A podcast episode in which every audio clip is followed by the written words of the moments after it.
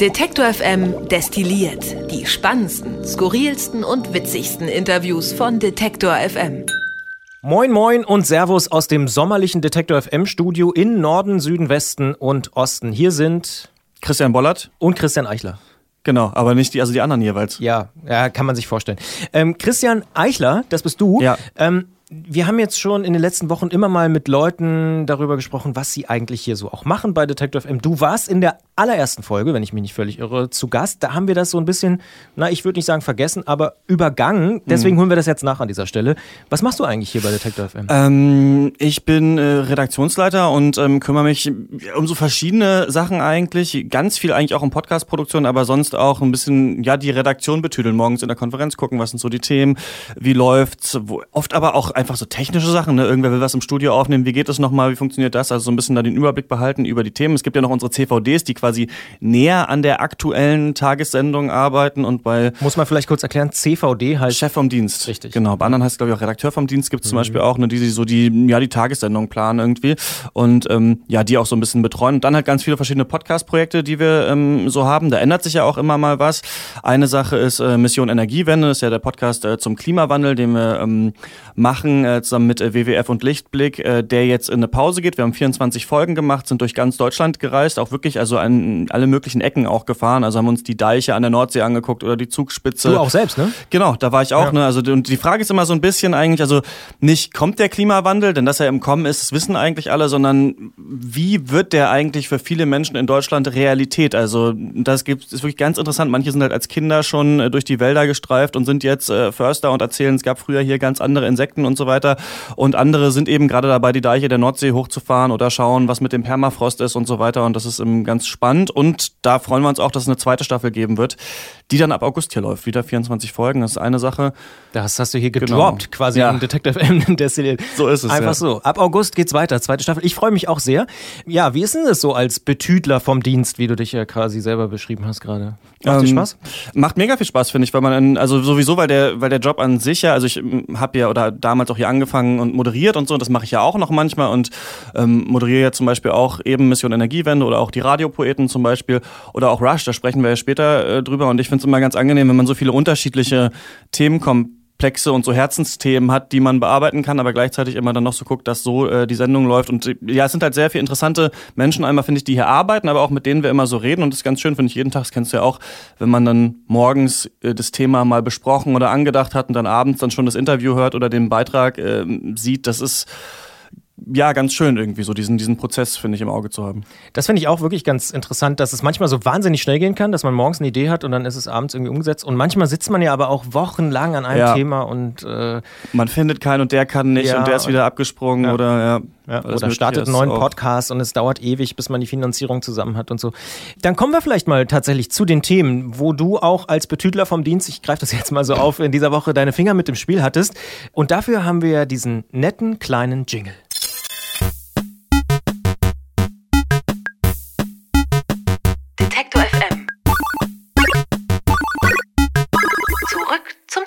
Dieser Podcast hier erscheint ja immer am Ende der Woche, freitags. Ähm, da blicken wir so ein bisschen zurück auf die Woche, die da war. Heute, das muss man ganz klar so sagen, da, als Radioleute scheut man sich manchmal so ein bisschen, wenn man jetzt kein Inforadio macht, äh, so ganz viele Zeitbezüge zu nehmen. Aber mhm. in dieser Nacht, jetzt von Donnerstag auf Freitag, gab es einen riesen EU-Gipfel, hast du logischerweise auch mitbekommen. Mhm. Ähm, Angela Merkel, glaube ich, dürfte ganz zufrieden gewesen sein. Ich fand, sie sah heute früh ziemlich fertig aus, als sie das ja. da, also was ich so gesehen habe. Aber ähm, sie hat doch irgendwie einen Kompromiss hinbekommen. Sie hat die Italiener eingefangen, die ja sogar gedroht haben, gestern Abend noch hier, wir lassen alles platzen und so.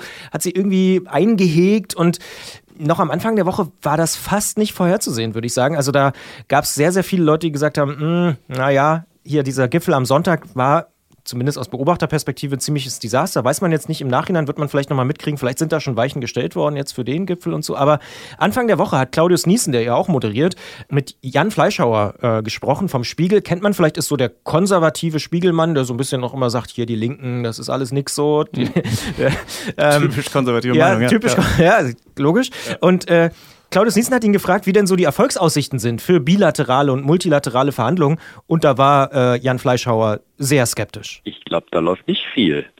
äh, warum sollten sich denn jetzt zum Beispiel die Ungarn und die Polen und die Italiener bewegen? Ja? Erstens, die werden alle nicht in Deutschland gewesen, sondern in ihren eigenen Ländern. Da ist die Stimmung äh, eindeutig. Ich meine, diese verrückte Lega ist jetzt gerade damit äh, ja nun auch ganz erfolgreich gewesen, zu sagen, jetzt also machen wir mal das Trump-Modell auf Rom übertragen, also Italien nur noch den Italienern. Und jeder, der hier versucht, noch an unsere Küste zu kommen, den halten wir davon ab. Es sind jetzt verschiedene Schiffe hier auf dem Mittelmeer unterwegs, die händeringend versuchen, irgendwo noch einen Hafen in Europa zu finden. Also die totale Abschottung. Äh, und da sehe ich überhaupt nicht, wo da der gemeinsame Grund sein sollte, sich mit irgendwie mit Deutschland ins Benehmen zu setzen. Muss man sagen, sieht jetzt am Ende der Woche ein bisschen anders aus. Also die Verhandlungen sind gut gelaufen für Merkel. Ähm Glaubst du, dass vielleicht tatsächlich da so eine Lösung kommt? Was hat sie, ich zitiere jetzt äh, nur so äh, bei Gedächtnis, aber sie meinte irgendwie, wir haben fünf Punkte oder sieben Punkte und fünf haben wir erreicht und zwei sind noch offen oder so. Also sie meint, wir kriegen eine Lösung hin. Ja, ist auch die Frage, was man genau meint mit der Lösung. Ne? Also, dass man einmal die EU auf einen Kurs bekommt. Äh, also, was heißt die Lösung? Ist dann wirklich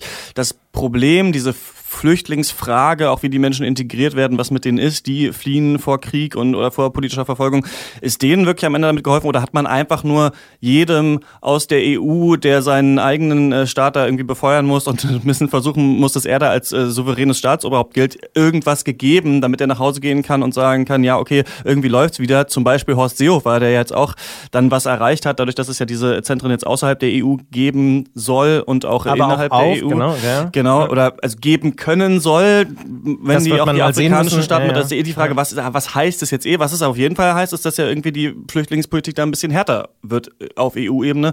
Und das ist ja auch immer ja, also was ich, äh, ich weiß nicht, wie es dir geht, was ich gerade interessant finde oder wo ich viel drüber nachdenke, ist so, ähm, auf Twitter, also es gibt oft so, halt so sehr starke Twitter-Debatten in der Blase, in der man ist, wo sich also in meiner Blase alle halt mega aufregen, dass das Thema halt so hoch gepusht wird und manchmal frage ich mich auch, ähm, ob diese Debatten manchmal auch fingiert sind, aber das, da kommt man noch bei der WM vielleicht später dazu.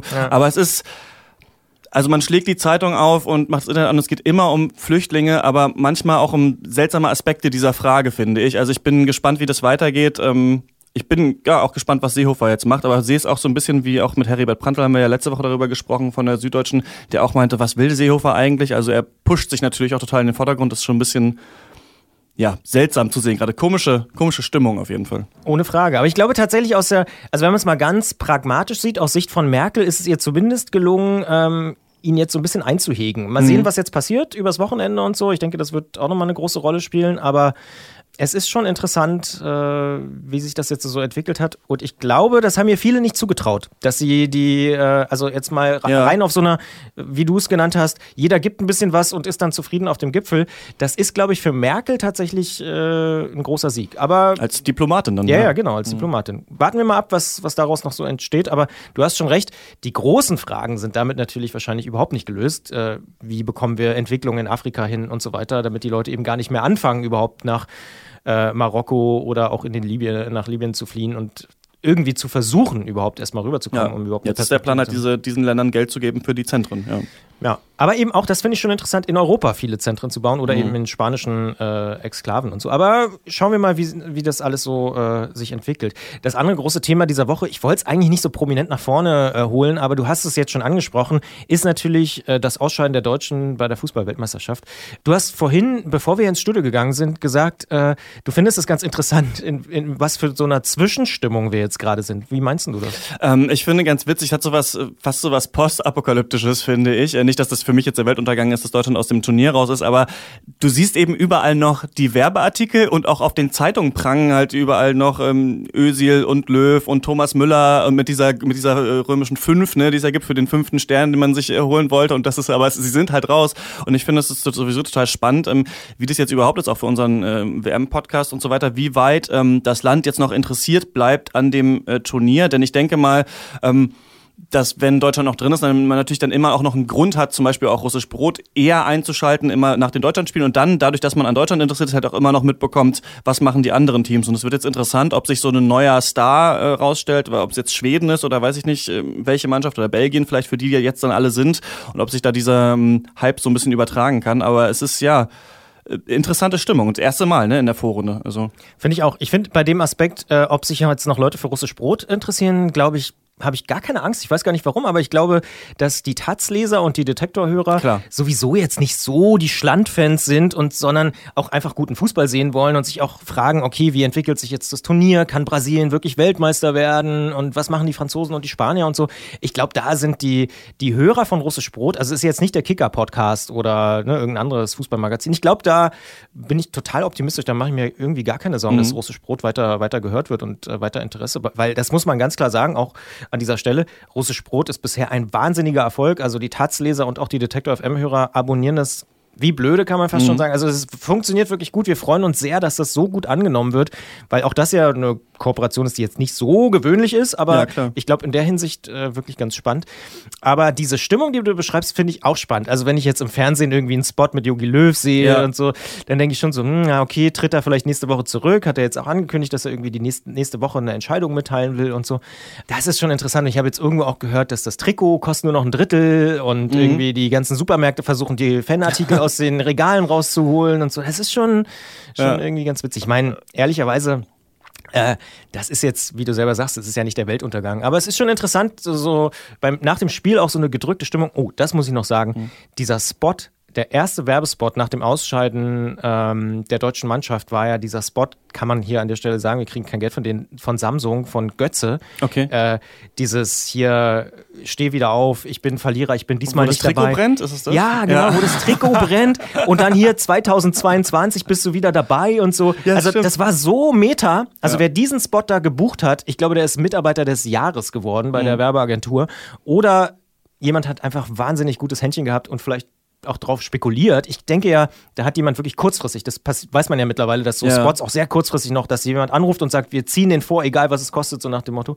Das war wirklich ein Moment, da hatte ich echt, da läuft dann noch so Johnny Cash, äh, I Hurt Myself Today. Mhm, also, hört, ja. ja, also riesig. Fand okay. ich wirklich, das war fast das Beste am Spiel. Was Aber, ich dazu noch, äh, noch sagen ja. wollte, weil ich gerade eben schon angesprochen habe, ist diese, mit diesen Twitter-Debatten, es gibt also in meiner Twitter-Blase jetzt total, also werden, wird jetzt Ösil ganz stark verteidigt, ähm, weil sich ja mhm. angeblich so ein Hass auf ihn ähm, abgewälzt hatte und Lothar Matthäus auch gesagt hat, er fühlt sich nicht wohl im deutschen Trikot und so. Und da weiß ich manchmal nicht, also mittlerweile bei so Twitter-Debatten, gibt es überhaupt die Gegendebatte? Also gibt es wirklich diese riesige Stimmung in Deutschland, dass alle sagen, Ösil ist schuld oder ist es nur das, was manche Twitterer rein interpretieren, weil sie auch gar kein Fernsehen mehr gucken und nur noch manche Schlagzeilen so sehen. Also ich finde, manchmal merkt man so, dass ich glaube, dass sich echt die Gesellschaft ein bisschen spaltet und echt so Debatten aneinander vorbei fast geführt werden. Hm, ja, bei der Öse-Debatte, ich glaube, es gibt schon so Punkte, so Mario Basler und so Lothar Matthäus ja. und so, die haben schon sehr draufgehauen auf Ösel.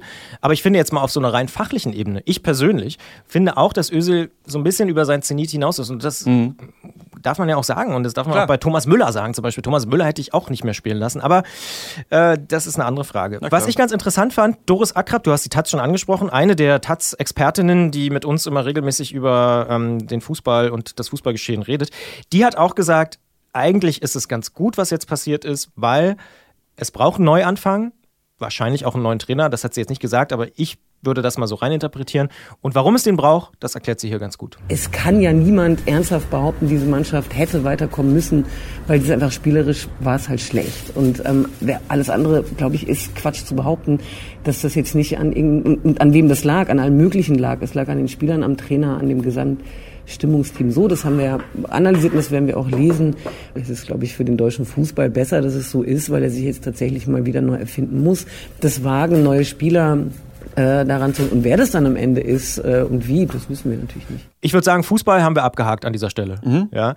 Eine Randnotiz der Weltpolitik, aber trotzdem interessant ist so eine Aktion von Umweltaktivisten, die ich diese Woche bei Detektor gelernt habe, muss ich zugeben. Und zwar haben die bei den Vereinten Nationen die Gründung eines Staates beantragt. Dabei geht es um eine Insel aus Plastikmüll. Tim Ehlers vom Katapult-Magazin erklärt mal die Idee. Die haben eben äh, bei den Vereinten Nationen eine Unabhängigkeitserklärung eingereicht und haben gesagt, äh, so, wir möchten Teil der Vereinten Nationen werden. Und äh, die Idee dahinter ist natürlich einerseits äh, ganz klar äh, darauf nochmal stärker äh, aufmerksam zu machen. Und die zweite Idee, wenn es tatsächlich dazu käme, dass äh, diese Trash Isles, äh, wie es genannt wird, dass die als Staat anerkannt würden, wären sie Teil der Vereinten Nationen und die UN würde eben durch die Umweltcharta verpflichtet sein, bei dieser Müllbeseitigung zu unterstützen. Ähm, das heißt, man würde ein Land gründen, dessen Gründung eigentlich das Ziel hat, das Land wieder zu beseitigen. Das ist eine sehr, ja, möchte ich sagen, eine sehr originelle Idee. Was sagst du dazu? Ist eine ganz spannende Idee, soll, wird wahrscheinlich nicht klappen, also das als ihren eigenen Müllstaat ähm, ja. zu claimen, aber, aber ist, glaube ich, ja eine ganz, ganz clevere Form von so Umweltaktivismus, dass man dann erstmal sich die Ausmaße begreiflich macht, wie riesig diese, diese Müllinseln da sind. Irgendwie das Dreifache der Fläche von Frankreich soll die ja haben, diese Insel, und das ist ja absolut ähm, absurd, ja. Die Karte der Woche gibt es übrigens natürlich auch als Podcast und das finde ich ist auch ein schönes Format, ohne jetzt zu sehr Eigenlob zu machen, sondern weil ich tatsächlich finde, dass die Arbeit, die die Leute vom Katapult-Magazin machen, wirklich herausragend ist. Immer ja, mal, super. wenn ich so ein Heft in der Hand habe, denke ich Wahnsinn und die machen auch echt coole Grafiken, auch für Social Media, aber eben auch als Plakat. Hier hängen auch ein paar irgendwie die absurdesten Punkbands und solche Geschichten. Gute Ideen auch einfach, ja, ne? Ja, also nicht nur die Sachen, die so auf der Hand liegen, sondern echt manchmal auch so um die Ecke gedacht. Ganz, ganz cool. Ja. Also Katapult-Magazin, absolute Empfehlung, wenn man am Kiosk ist, äh, sollte das kaufen.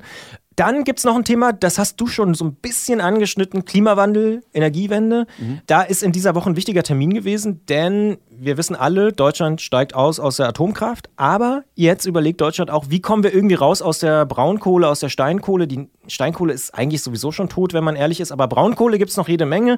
In Nordrhein-Westfalen, in Sachsen, aber auch in Brandenburg zum Beispiel. Und da gibt es jetzt eine Kohlekommission, ähm, die das klären soll, die irgendwie rausfinden soll, wie man da irgendwie rauskommt. Und was ich ganz interessant finde, ist, die hat jetzt ihre Arbeit aufgenommen, soll Ende Dezember schon die ersten Ergebnisse präsentieren.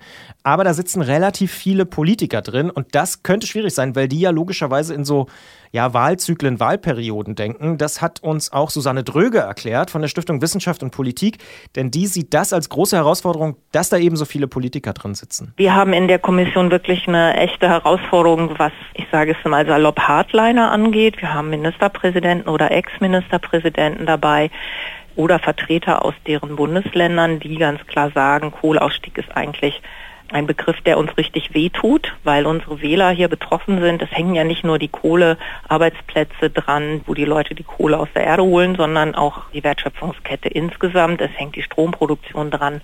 Und jetzt darüber zu reden, wann man damit aufhören will, ist schwierig. Es ist immer schwierig, weil das bedeutet, man möchte hier etwas anfassen, was einen politischen Zyklus von drei, vier Jahren komplett übersteigt. Man redet hier über die nächsten zehn oder zwanzig Jahre oder auch länger. Kohlekommission, ich rate mal, das dürfte bei der nächsten Staffel Mission Energiewende auch ein Thema sein. Genau, das werden wir ein paar Mal ansprechen, denn ich muss dich ein bisschen korrigieren. Das sind die, die, die allerletzten Ergebnisse oder die, das wichtigste Ergebnis soll dann Ende Dezember kommen. Ne? Also richtig mit Ausstiegsdatum und wie wird der Ausstiegsweg für Deutschland sein und gibt es schon so ein paar Ergebnisse da vorne. Was soll mit den äh, Kohlegebieten geschehen? Was kann man da machen? Was kann strukturwandelmäßig da passieren? Und äh, das werden wir uns so ein bisschen anschauen und vor allem auch, was dann auch die Ergebnisse zum äh, Klimagipfel dann in Polen sein werden, äh, COP24, der auch dieses Jahr stattfindet. Also ist in Katowice, ist, ne? ja. genau, ist sehr mhm. spannend und ähm, endlich geht's los, würde ich sagen. Ja. Aber Klimagipfel mitten im Kohlerevier in Polen finde ich auch sehr interessant. Ja, Aber, ja, ja. wird wahrscheinlich eine das, spannende Sache. Ja. Ganz anderes Thema. Wir hatten vorhin schon das Thema Sport. Äh, Boris Becker, hast du es mitbekommen? Sein, sein Hickhack mit dem Diplomatenpass. Ja, immer nur so am Rande. Und dann, also ich habe es überhaupt irgendwie gar nicht so richtig geblickt. Genau, für die ja. Zentralafrikanische Republik. Genau, da, das hast du immerhin, genau. Ja. Also ich fasse es ganz kurz zusammen. Boris Becker, Insolvenzverfahren, hat erst lange bestritten, dass er insolvent ist. Dann wurde ein Insolvenzverfahren eröffnet. Dann hat er gesagt, ah, könnt ihr gar nicht machen, liebe Leute. Ich bin Sonderbotschafter der Zentralafrikanischen Republik für Sport. Das sage ich auch immer, ja. Ja. genau. Dann hat aber der Außenminister der Zentralafrikanischen Republik gesagt, nee, der ist überhaupt nicht Sonderbotschafter, sondern dieser Pass, den er da irgendwie auch noch in die Kamera gehalten hat, der ist irgendwie, der gehört zumindest zu einer Gruppe von gefälschten Pässen. Also wahrscheinlich ist es auch noch ein gefälschter Pass, den er da gekauft hat. Kann ich ihm jetzt nicht unterstellen, aber der Außenminister hat gesagt, nö, das stimmt überhaupt nicht. Mhm. Ähm, es ist eine absurde Geschichte. Wir haben deswegen auch mal unseren Rechtsauskenner und Anwalt Achim Dörfer angerufen, der übrigens, das hat er im Gespräch auch verraten, eigentlich großer Boris Becker-Fan ist und sagt, mhm. der hat irgendwie im Sport und auch später immer irgendwie eine Lösung gefunden, wie er aus diesen ganzen Nummern noch rauskommt. Der berühmte Becker-Hecht, der völlig untypisches, äh, ja, ich sag mal, Bewegungsmuster, hat mhm. dann immer noch irgendwie geklappt, dass er den Ball noch bekommen hat und später ist er auch irgendwie immer. Aber er sagt, jetzt mit dieser Nummer tut er sich wirklich keinen Gefallen. Das heißt, durch diese ganzen Formen der ja, Hemmung des Verfahrens, der mangelnden Mitarbeit und jetzt auch noch dieses äh, Stunts oder Pranks oder was auch immer, den er versucht, verzögert er nur eigentlich sein eigentliches äh, Verfahren und tut sich gar keinen Gefallen. Kriegt dann vielleicht erst ein, zwei Jahre später äh, die Restschuldbefreiung, weil ihm das nicht alles nichts bringen wird. Das sagt also Achim Dörfer zum, ich finde, skurrilsten Insolvenzverfahren des Jahres 2018. Also was Boris Becker da abzieht, ist ja. äh, wirklich sehr, sehr interessant. Schon der Knaller. Kommen wir zum Thema Kino. Auch das ist ja eine Leidenschaft von dir. Das haben wir noch gar nicht besprochen, siehst du?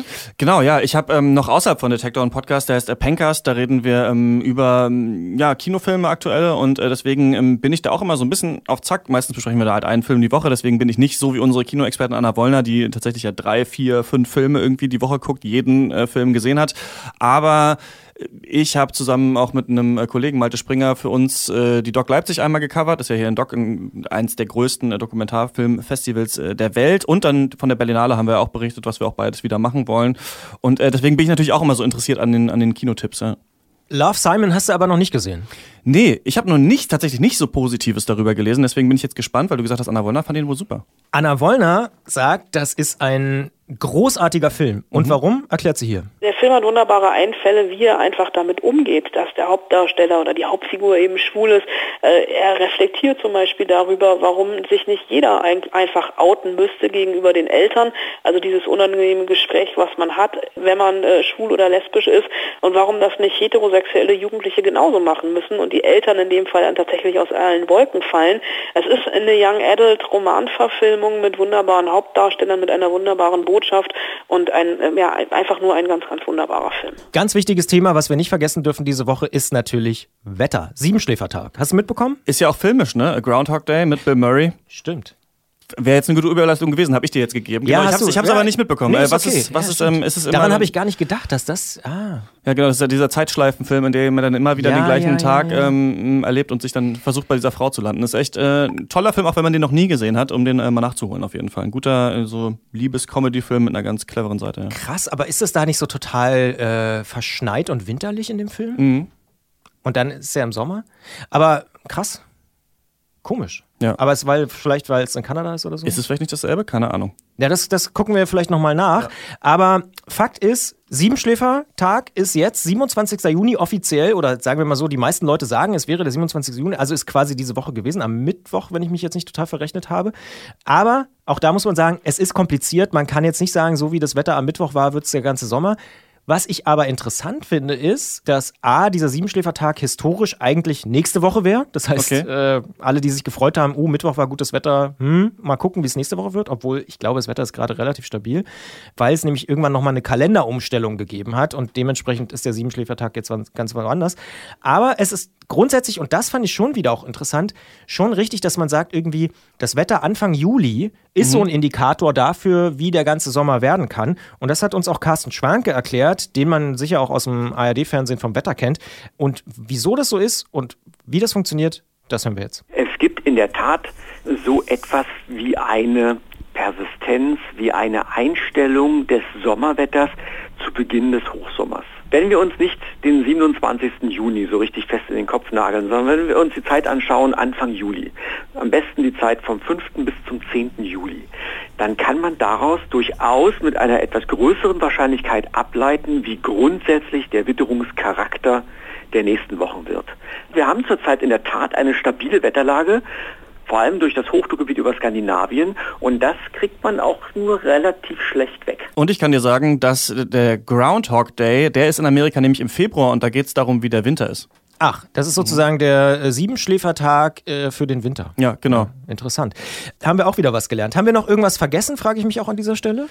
Ähm, ich kann dir noch erzählen, dass ich ja einen Videospiel-Podcast noch mache für uns. Rush heißt der und es passt mit auch dem Deutschlandspiel zusammen, denn ähm, wir machen den zusammen mit Giga Games. Das ist ein Online-Gaming-Magazin, ähm, das auch schon eine relativ lange Historie hat und ähm, ich mache das hauptsächlich mit äh, Stefan Otto, der da äh, Chefredakteur ist und spreche mit ihm über Videospielthemen und die sitzen am äh, Rosa-Luxemburg-Platz in Berlin und für jede, also für die großen, es kommt immer eine große Folge im Monat und dann so eine kleinere Bonusfolge. Für die Bonusfolge skypen wir und für die große Folge fahre ich dann auch nach Berlin hin und da ist so ein Hipster-Café auch am Rosa-Luxemburg-Platz. Auf jeden Fall haben da eben auch die Leute dann das Deutschlandspiel Deutschland-Südkorea gesehen. Ich habe dann echt noch die letzten fünf Minuten da gesehen, bin dann zu Giga Games um eine Stunde lang über Vampire zu reden. Das war so ein bisschen eine absurde Situation, denn in Rush ähm, geht es nicht nur darum zu erklären, welche neuen Spiele sind rausgekommen und wie ist das Gameplay und wie ist die Steuerung und wie funktioniert das Leveling-System und so weiter, sondern ein bisschen ähm, auch zu interpretieren, einmal worum geht's in den Spielen und welche Themen werden so angesprochen. Also manches ist eher kulturgeschichtlich, was wir machen und anderes geht ein bisschen manchmal auch in so eine philosophischere Richtung. Denn, das sagt wahrscheinlich jeder, der sich irgendwie mit einem bestimmten Medium sehr viel beschäftigt, dass das natürlich ganz, also viele sagen ja, bei Filmen geht's um alles, ne, um Musik und Schauspiel und so weiter, aber bei Gaming kommen auch sehr viele Themen zusammen. Und was ich vor allem am Gaming oder am Gaming-Journalismus mag, ist, dass das Genre relativ jung ist und sich jetzt erst die Kritik so ein bisschen emanzipiert über dieses Grafik, Sound und so weiter. Also viel wird auch, also weil in Spielen, das ist ja anders als bei Filmen oder bei Büchern, ist es interaktiv. Also du machst die Dinge und dadurch gibt es eben auch Entscheidungen, die man treffen muss. Und ähm, es geht um zwei Themen in der aktuellen Folge, die jetzt auch schon draußen sein sollte. Einmal ähm, um Vampire, denn es gibt ein Spiel, das, das heißt Vampire und du spielst einen Vampir, bist aber auch Arzt und musst dich entscheiden, wen der Menschen du heilst oder umbringst, um dich selber aufzuleveln. Also musst immer so ein bisschen überlegen, helfe ich den Menschen oder nicht. Und ähm, deswegen sprechen wir einmal über die Kulturgeschichte der Vampire. Also woher kommt eigentlich der Glaube an Vampire? Warum ist es eigentlich so interessant und immer heute immer noch so gehypt? Transsilvanien. Genau, ja. sowas. Ähm, Bram Stokers Dracula mhm. und so ist wirklich ganz interessant. Da haben wir mit Thomas Bohn gesprochen. Der ist ähm, ähm, Professor für osteuropäische Geschichte und der sagt auch, dass ähm, die Geschichte von Vampiren auch immer so ein bisschen was mit Rassismus zu tun hat. Es hat also auch viel mit Vorurteilen, Stereotypen zu tun. Geister, Gespenster, Hexen, Vampire, das sind immer die anderen, das sind Phänomene, die anderen Religionen und Kulturen zugeschrieben worden sind da der Südosten Europas zu dieser Zeit noch von den Osmanen beherrscht worden ist, hat man daraus eine Orientalisierung gewissermaßen gemacht. Und das andere ja. Thema muss ich auch kurz ansprechen sind Entscheidungen in Spielen. Also es gibt heute ganz viele Videospiele, in denen irgendwann die Entscheidung kommt, okay, willst du deine Geliebte retten oder lieber deine Mutter oder so? Da musst du dich entscheiden und die Frage ist so ein bisschen, die wir uns stellen, wie kann ein Spiel das machen, dass einmal die Entscheidung toll ist und dass aber auch die Konsequenzen toll sind, denn es ist natürlich schwierig, du kannst natürlich nicht ganz viele Entscheidungen in ein Spiel äh, reinpacken, die dann aber unfassbar schwer zu ähm, programmieren sind, weil sich ja dann der Spielverlauf immer verändern würde. Und dann brauchst du ja Millionen von Dollar, um dann erstmal die Stadt zu bauen, in die du gereist wärst, wenn du das gemacht hättest und so weiter. Und äh, genau darüber sprechen wir in der aktuellen Folge von Rush, Vampire und Entscheidungen. Spannend. Ohne das abqualifizieren zu wollen, aber wir kommen zu einem anderen Nerd-Thema. Ja, es ist trotzdem sehr nerdig. Es ist ein bisschen nerdig, aber ich finde es auch wirklich, äh, ich höre da sehr gerne rein. RSS-Feed, was sagst du da? Ich bin Riesenfan von RSS-Feeds, kann ich jetzt äh, sagen, denn, äh, und das ist ja auch in einem Interview, was wir diese Woche hatten, auch rausgekommen, ähm, dass man kann ja Webseiten abonnieren, also normalerweise installiert man sich auf dem Handy oder auf dem PC einen Feed-Reader und dann sagt man zum Beispiel Süddeutsche oder Spiegel oder Frankfurter Rundschau oder FAZ, keine Ahnung, die möchte ich in meinem Feed haben und dann kriegt man alle Artikel von denen. Und ich finde wirklich, dass es in Zeiten von Filterblasen und Social Media wirklich eine gute Funktion ist, einfach mal alles zu sehen, was die machen und dann kann ich raussuchen, also ich benutze auch so Read It Later Services und dann kann ich halt raussuchen, was ich mir anschaue und krieg nicht nur die Sachen reingespült, die der Algorithmus gut findet. Und du bist offensichtlich nicht der Einzige, der so denkt, denn Joe Barger vom CT-Magazin oder Heise Online, der sieht das ganz genauso. Der sagt nämlich, RSS ist gerade äh, ja, dabei, so ein Revival zu feiern. Und das liegt nicht nur daran, dass Podcasts, so was, was wir hier machen, gerade so wahnsinnig abgehen, weil die Technik, die dahinter steht, hinter Podcasts, muss man auch, RSS, ist ja. auch RSS-Feed, sondern eben genau auch äh, diese sozialen Netzwerke und diese Filterblasen. Und warum, das erklärt er jetzt. Naja, momentan haben wir so einen Podcast-Boom. Ne? Und da Podcasts nichts anderes sind als RSS-Feeds, erlebt dann in RSS auch so ein Boom mit. Abgesehen davon sind ja soziale Netzwerke, insbesondere Facebook, sehr stark in der Kritik. Und wenn jetzt die Nutzerschaft ein bisschen mehr wieder dazu hingehen würde, selber zu bloggen und sich selber per RSS-Feed seine Inhalte individuell zusammenzustellen, dann wären eine Menge der Kritikpunkte, äh, die man an Facebook hat, erledigt. Dann wäre man zwar äh, im Grunde wieder so weit, wie, wie man vor 20 Jahren war mit, mit dem, oder 15 Jahren mit den Blogs. Aber ähm, nichtsdestotrotz, äh, man, man, man hätte wieder was Individuelles. Also du hast äh, ganz viele RSS-Feeds abonniert, höre ich daraus. Genau, unterschiedliche. Also einmal für Rush, so sehr nerdige Videospiel-Essays und so. Das ist ganz interessant, da mal so äh, auf dem Laufenden zu bleiben, was da diskutiert wird und dann auch genau Nachrichtenseiten und ähm, das ähm, kann einen manchmal erschlagen. Man darf sich halt nicht denken, dass man sich alles durchlesen muss. Aber es ist schön, um einen Überblick äh, zu behalten, finde ich tatsächlich, ja. ja. Und damit sind wir dann auch wirklich durch. Oder haben wir jetzt noch irgendwas ganz vergessen? Nee, ich glaube, die wichtigsten Punkte haben wir abgehakt. Ich glaube nicht. Wie traurig bist du denn, dass Deutschland raus ist? Ich bin so mitteltraurig. Also ich war schon sehr überrascht, muss ich sagen, Mhm. ähm, dass sie es nicht hingekriegt haben, gegen Südkorea zu gewinnen. Hätte ich vorm Spiel nicht gedacht. Das, Ja. Also ich hätte gedacht, nach dem Schwedenspiel, jetzt reißen sie sich zusammen, jetzt holen sie alles raus. Aber es war, es war phlegmatisch, es war einfallslos. Es, ich glaube, die, der Code der deutschen Mannschaft ist geknackt, sozusagen. Mhm. Also ich glaube auch tatsächlich, und das ist, das ist auch der Grund, warum ich glaube, äh, dass Jogi Löw wahrscheinlich doch zurücktreten wird. Ich, ja, auf jeden Fall. Ich glaube, dass er 2014 so ein bisschen stehen geblieben ist. Also rein taktisch. Ähm, so dieser Ballbesitzfußball, auch so Guardiola und so, das ist ein bisschen vorbei. Also Mhm. viele Mannschaften stellen sich hinten rein, kontern, sind sehr, sehr schnell. Also eher so Jürgen Klopp-Fußball. Und es gibt ganz wenige Mannschaften, die damit noch erfolgreich sind. Also auch Spanien hat wahnsinnige Probleme jetzt bei der, bei der Weltmeisterschaft, weil fast alle Mannschaften und eben auch Südkorea, Schweden, Mexiko, die wissen, wie man dagegen spielt. Also Ja. der, der Code ist geknackt. Also man muss jetzt neu überraschen. Und 2014 hat Deutschland noch so wahnsinnig überrascht und immer hier neue Taktik, da neuer Spieler und so. Ist überhaupt nicht mehr überraschend gewesen, was sie jetzt gemacht haben. Und ich glaube, das ist der entscheidende Punkt und da brauchst du wahrscheinlich wirklich einen neuen Trainer. Wird auf jeden Fall interessant. Das war auf jeden Fall für mich so mit der emotionalste Moment der Woche, als ich da in diesem Café war und gleich zur Aufzeichnung wollte und dann Ja. echt noch dieser eine Südkoreaner an Neuer vorbeirennt auf das leere Tor und noch das 2-0 reinknallt so und äh, die Leute sich in die Haare fassen. Das fand ich irgendwie, ja, abgefahrener Moment. Hier in der Redaktion war auch wirklich kurz totale Ruhe. Ach, ihr habt hier geguckt, klar, war ja, ja, tagsüber, ne? Ja, ja. So, wir sind raus für diese Woche mit diesem Rückblick nochmal auf das Deutschlandspiel. Ja. Ähm, natürlich kann man uns auch folgen, natürlich als Podcast, ganz klar. Man kann den Newsletter abonnieren, detektor.fm slash Newsletter. Da kriegt man dann auch immer noch einen äh, kleinen Newsletter, der einen auf den Podcast hinweist. Es gibt natürlich die Möglichkeit, auch bei Twitter mit uns in Kontakt zu treten. Du hast Twitter vorhin auch schon angesprochen. Die Facebook-Gruppe Detektor FM-Club empfehle ich auch. Da sind mittlerweile über 200 Leute drin, ähm, die da ja den Sachen folgen, die wir hier so machen. Und man kann uns natürlich auch ganz oldschool RSS-mäßig äh, eine E-Mail schicken. Kontakt at Detektor FM Mhm. ist so ein bisschen Web 1.0, aber offensichtlich kommt auch das wieder zurück. Und wir merken übrigens auch, dass viele Leute immer noch E-Mails schicken. E-Mail hält sich auf jeden Finde ich auch Fall. gut. Ja. Ich glaub- also ich glaube, andere Netzwerke äh, vergehen, aber E-Mail wird E-Mail noch lange bleiben. ja. Immer bleiben, glaube ich auch. Und natürlich kann man uns auch hören in jeder Podcasting-App, bei Apple Podcasts, Deezer, Spotify. Google Podcasts? Google Podcasts, auch absolut richtig. Und damit sind wir raus. Wünscht ein schönes Sommerwochenende. Ich glaube, im Großteil Deutschlands soll es ziemlich sonnig werden. Genießt das Wochenende. Macht's gut. Bis bald. Bis nächste Woche. Ciao. Sie wollen mehr Detektor FM hören? Dann richten Sie doch einen Dauerauftrag für die alternative Rundfunkgebühr ein.